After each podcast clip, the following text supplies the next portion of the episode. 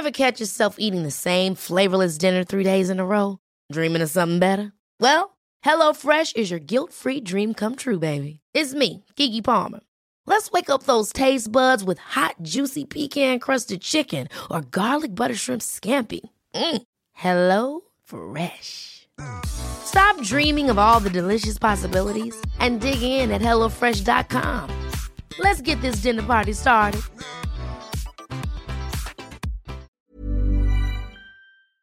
Hello? Hello? Podcast Network Asia. Isang paalaala, ang susunod na kabanata ay naglalaman ng mga salita at pahayag na maaaring magdulot ng takot, pangamba at pagkabahala sa mga nakikinig, lalo na sa mas nakababatang gulang. Huwag magpatuloy kung kinakailangan.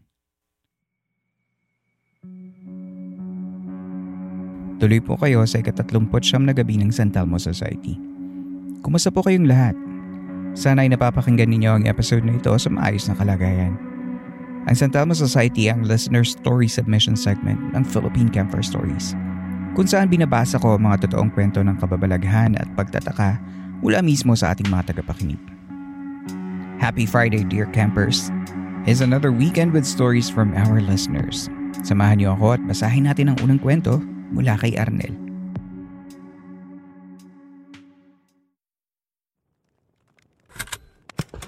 Hi Campmaster, magandang araw po sa inyo. Ako si Arnel from Cebu. Lagi ko pong pinapakinggan ng Philippine Camper Stories every night during sa duty hours ko since graveyard shift ako. Nakafollow and like din po ako sa social media ng podcast na ito. May mga times na natatakot ako, especially yung episode kina Maki na may tumawag kay MJ sa gitna ng dagat. Kinilabutan talaga ako doon. This encounter ko naman happened in June 2021 sa old workplace ko. Work from home pa ang iba noon since pandemic but I was asked to be back at the office na. Hinatid ako doon papunta sa aming building ng partner ko and this was late morning na. And I saw my workmates sa door ng building namin na paakyat na din. After filling out the health declaration form and all, at pagkatapos ng aming temperature check, pumasok na kami waiting for the elevator. Bali apat yung elevator eh nag-open na yung pinaka leftmost so pumasok na kami. But since pwede lang sa loob ng elevator ay apat, hindi na ako pumasok kasi social distancing. Sabi ko na lang, ay sorry, apat na pala kayo. Natigilan yung workmates ko.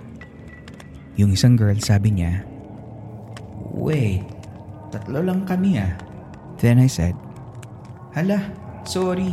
Akala ko apat na kayo kasi each corner sa elevator sa loob eh occupied na. Going up. Then I laughed. Sorry. But biglang sumigaw yung isang girl na workmate ko. Then sumunod na yung nagsabi na tatlo lang sila. Apat ba talaga yung nakita mo? I replied, Oo, andyan sa likod ng lalaki. Akala ko talaga apat na kayo. Then they shouted again while paakyat na kami sa floor namin. Yung isang girl sabi niya dun sa isang babae, Natatakot na ako, girl. Mm. Pero yung isang lalaki na kasama namin, walang kibo. Hindi ko talaga alam kung ano nangyari bakit natakot sila. But sinabi nila sa akin na before pa daw sila umakyat, eh may nakita na daw na babaeng nakaputi yung isang lalaking kasama namin. Pero di naman napansin ng mga babae so wala lang sa kanila yung sinabi ng lalaki. As they thought, parang wala lang yun. But after namin makita since I said na apat sila sa loob ng elevator ay dun na sila kinilabutan. They were thinking that time na sinusundan ng isa sa kanila. I had goosebumps that time, Campmaster. Kasi sure talaga ako na apat ang nakita ko sa elevator. Kaya nag-alanganin akong pumasok. I was convinced kasi hindi naman kaming apat magkakasama papunta sa building kasi hinatid nga ako ng partner ko. At sila ay kasama sa free shuttle. They even asked me kung anong itsura. Di ko naman napansin na masyado kasi nakayuko nga ito at mahaba ang buhok. Creepy pa din for me ang nangyari and I was not really a believer until that happened. May her soul rest in peace. Hanggang dito na lang po, Campmaster. I also had another experience but I will narrate it na lang sa susunod. This was a time we went to Baguio for a family trip. More power and God bless. Arnel.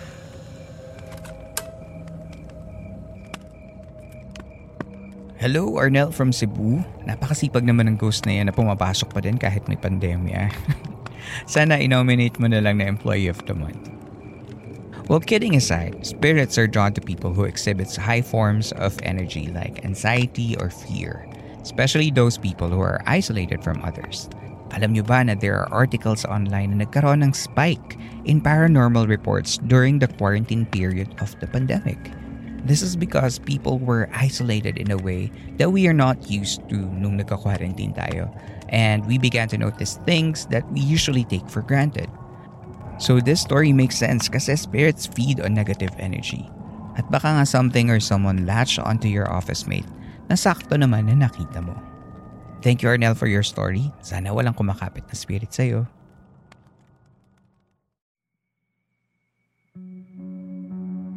Tigil muna ang kwentuhan. Magbabalik ang Philippine Camper Stories matapos lamang ang ilang saglit.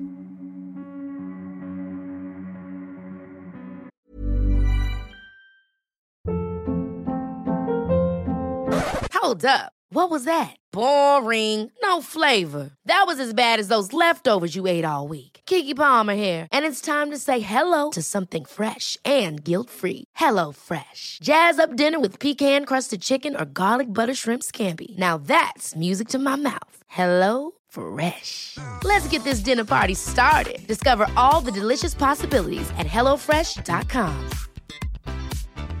If you thought the only way to get a more defined jawline with natural looking results was through surgery, think again. Juvederm Volux XC is a non surgical injectable gel filler that improves moderate to severe loss of jawline definition and can help you achieve natural looking results with little downtime. Even better, this improved definition lasts up to one year with optimal treatment. No maintenance required. Improve jawline definition for a smooth, sculpted look with Juvederm Volux XC. For important safety information and to find a licensed specialist, visit juvederm.com. That's J U V E D E R M.com. Not for people with severe allergic reactions, allergies to lidocaine, or the proteins used in Juvederm. Common side effects include injection site redness, swelling, pain, tenderness, firmness, lumps, bumps, bruising, discoloration, or itching. There's a risk of unintentional injection into a blood vessel, which can cause vision abnormalities, blindness, stroke, temporary scabs, or scarring. Talk to a licensed specialist to find out if it's right for you.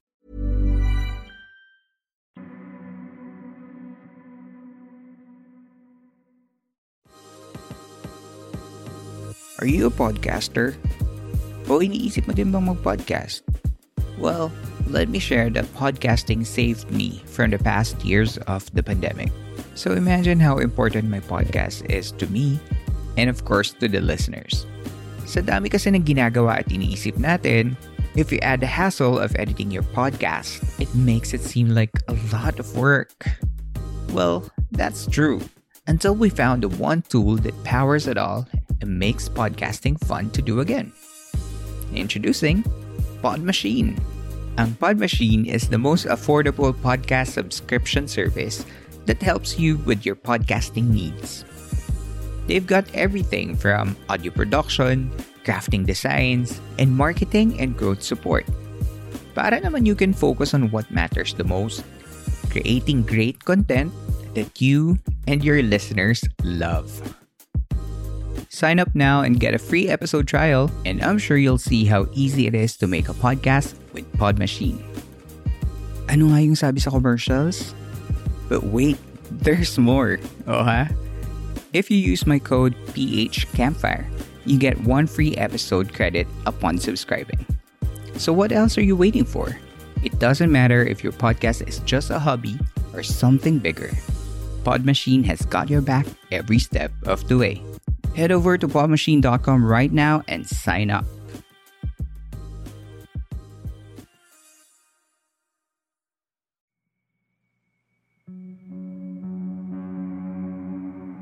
Sa pagpapatuloy ng Philippine Campfire Stories.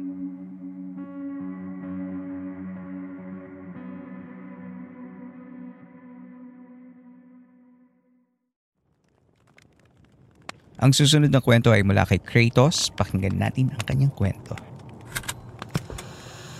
Magandang gabi po, Campmaster Earl at sa lahat ng inyong mga tagapakinig. Matagal na ako nakikinig ng Philippine Camper Stories at sana ay magustuhan niyo itong una kong liham. Itago niyo na lang po ako sa pangalang Kratos. Nangyari ito ng 24 na taong gulang pa lamang ako. Buwan ng Agosto taong 2018. Nagtatrabaho ako sa isang BPO sa Pasay nang ito ay maganap. May naging katima ko na isang babae. Itago na lang natin sa pangalang Yadni. Nasa mid-40s na si Yadni noong mga panahong iyon. Isa siyang single mom sa tatlo niyang anak. Kamamatay lang ng kanyang asawa nung naging katim namin siya. May pagka-weirdo si Yadni. Mahilig siyang kumuha ng litrato kung saan saan at nung tinanong namin siya kung bakit, ang sabi niya lang, nakukunan ko kasi ng litrato yung espiritu ng asawa ko. Binabantayan pa din niya ako hanggang ngayon. Wala namang masama sa ginagawa niya, pero isa si Yadni sa pinaka-problematic at toxic na taong nakatrabaho ko. Mahilig siyang mangutang ng hindi binabayaran at gumagawa ng kwento sa ibang tao. May mga naaawa sa sitwasyon niya at tinutulungan siya pero inaabuso niya lang yung mga taong yon. Isang beses nga pinaandaran niya kami na marunong daw siyang manghula at kailangan niya lang daw makita yung palad ng isang tao. And of course, she isn't doing it for free.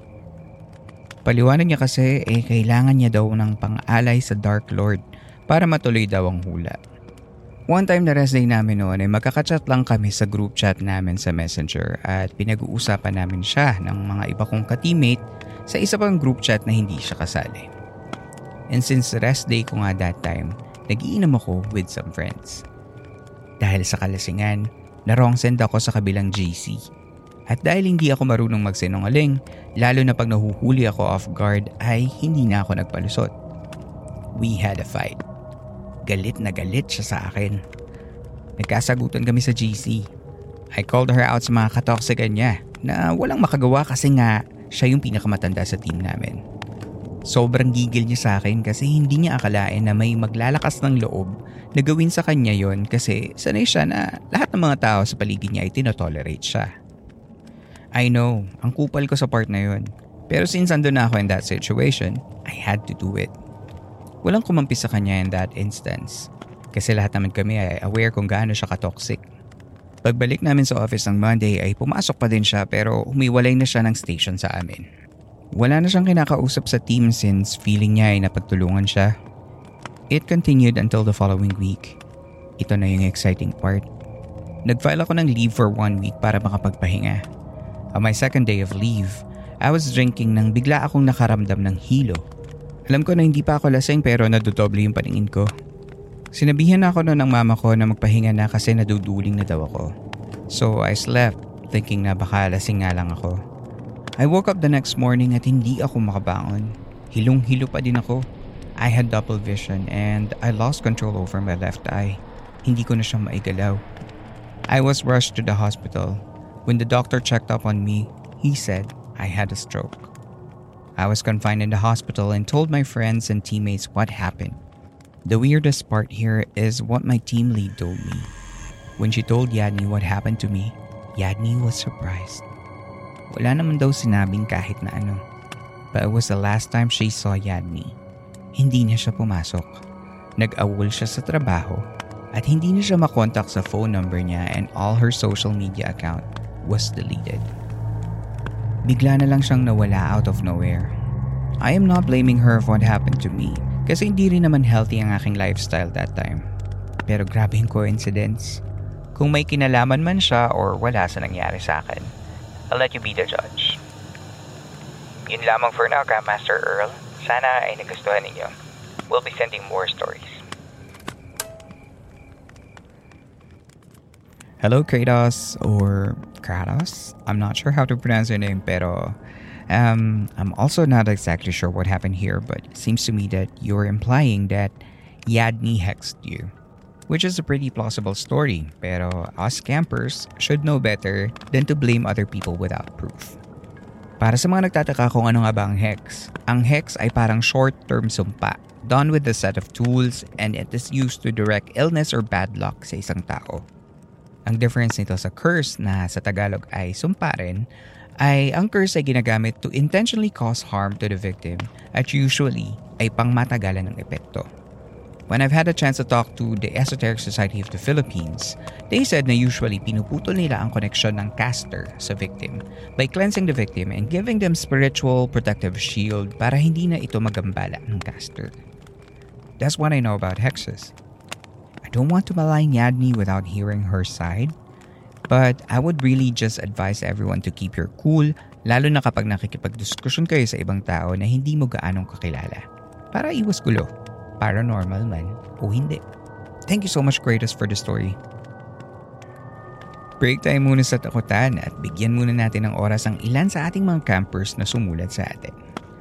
Sabi ni Yen Solorio from IG, si mamang naka-beige pero hanep ang pinaka-scary yung buong bahay. So this is actually an answer to a poll that I posted in Instagram kung ano ba yung pinaka nakakatakot sa mga kwento ni Justin from our previous episode. Sabi ni Angelica Vergara sa Instagram, I'm listening now. Diyos ko, baka naman tama rin ako mag-work nito. Mag-isa lang ako eh. I can relate sa insensong kamanyang part kasi nung bata pa kami, pag nagkakasakit, lagi sa albularyo muna ang takbo. Um, so, may nakausap ako about uh, kamanyang or frankincense. Um, I was informed that frankincense is actually used to ward off demons. So, but I haven't really read about it. So, I'll just leave it there. Sabi ni Aaron Acaso, yung gulo-gulo yung buhok. And yes, this is also an answer from that same poll.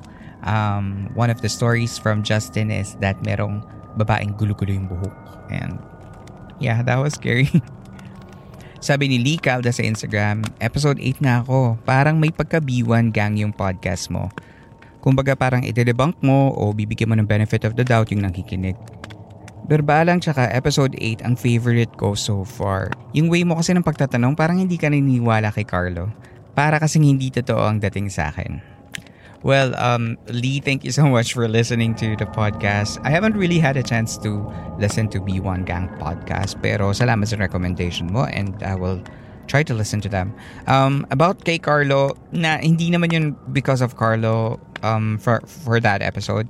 Um, talagang naturally skeptic lang ako. So, um, my mind will always um, conclude na or will always look for something that is not uh, something out of place. Kaya um, th- maybe that's um, how you interpret it. Um, pero hindi ibig sabihin nun hindi ako naniniwala because if a story is being told to me and if a story is being shared with me, I will believe it. So. Sabi ni AG from Instagram, listening to the latest podcast while eating pancakes and it's actually true. Ngayon ko lang napansin na kaboses mo si Paolo Avellino. Weird and cool. So, he actually sent this to me in a video. Thank you so much, AG. Um, I still don't know how to I still don't know how to uh, react to Paolo Avellino comparison pero thank you. Next naman sabi ni Ronnie Darko sa Facebook page natin, nothing like a good old horror story to start the weekend right. Yes, the reason I decided to uh, upload during Fridays is because it's the best way to start the weekend, right? sabi ni Nicole Lumod from our Facebook page, ang saya makinig habang nagda-drive sa ulanan ngayon. Oh my God, I miss rain so much. Ah, I, you can't imagine. Um, so thank you. Sabi ni Jello sa Facebook page natin, Get well soon, Campmaster. Ah, thank you so much, Jello. Marami rin nagsabi ng mga get well soon wishes nila. So thank you so much for everyone who wished me well. Magaling na po ako and uh, I'm back here. Sabi ni Thesali Dalisay, uh, Facebook group, When I was listening to your podcast, I thought may sakit pa rin yata si Campmaster. Pagaling ka, Campmaster. I enjoyed the podcast so much. Di ko nga namamalayang tapos na pala. The one I remembered most ay yung doppelganger ng sister-in-law ni Justine na nakatitig sa baby. Yup, that was that was one of the creepy ones. I'm glad you noticed that. Sabi ni Ina Sanchez from Instagram, Hi Campmaster, kumusta? Lately na lang ako nakakapakinig ng podcast mo sa Spotify. Grabe nakakalibang siya, nakikinig ako while nagwo-work. Simula bata pa lang kasi ako, mahilig na ako sa mga horror stories and movies. Siguro best in research paper ka ng college, no? Ang galing eh. By the way, dito din pala ako sa California. More power and God bless. Ina, sinagot kita sa Instagram mo. Paano man nalamang best in research ako ng college? Hindi, joke lang. I'm not. Thank you so much for listening to the podcast. Natutuwa ako na you're also um, quite close here in California. Let me take this opportunity to invite all our kababayans na nasa Bay Area, especially in the dates of uh, October 15 and 16 if you ever had a chance, um, please visit the 6th Filipino American International Book Festival. I will be at the event as the moderator of the mythology um, panel. And uh, kung nandun kayo sa area uh, uh, during those dates, I hope you get to drop by to um, it's it's going to be at the San Francisco Main Library and I'll be there. I hope to see you guys. And that's it for this episode. If you want to say hello, or if you want to greet someone, or if you want to drop a message, feel free to reach out at any of the social media channels at nakalagay ito sa ating mga episode notes.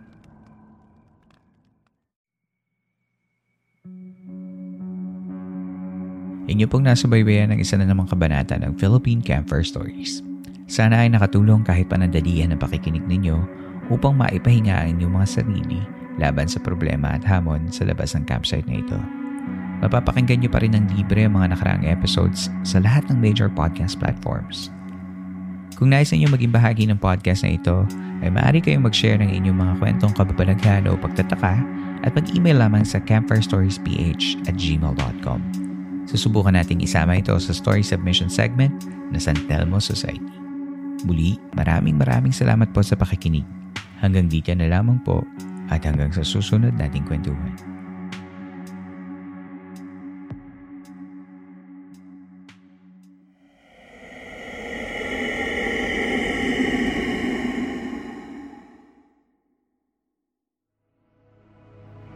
This podcast episode is based on or is inspired by true events. Unless otherwise indicated, all the names, characters, businesses, places, events, and incidents in this podcast are either the product of the podcast creator's imagination or used in a fictitious manner. Any resemblance to actual persons, living or dead, or actual events is purely coincidental.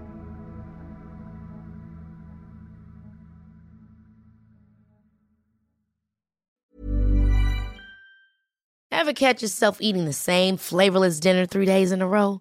Dreaming of something better? Well, HelloFresh is your guilt free dream come true, baby. It's me, Kiki Palmer. Let's wake up those taste buds with hot, juicy pecan crusted chicken or garlic butter shrimp scampi. Mm. Hello Fresh. Stop dreaming of all the delicious possibilities and dig in at HelloFresh.com. Let's get this dinner party started.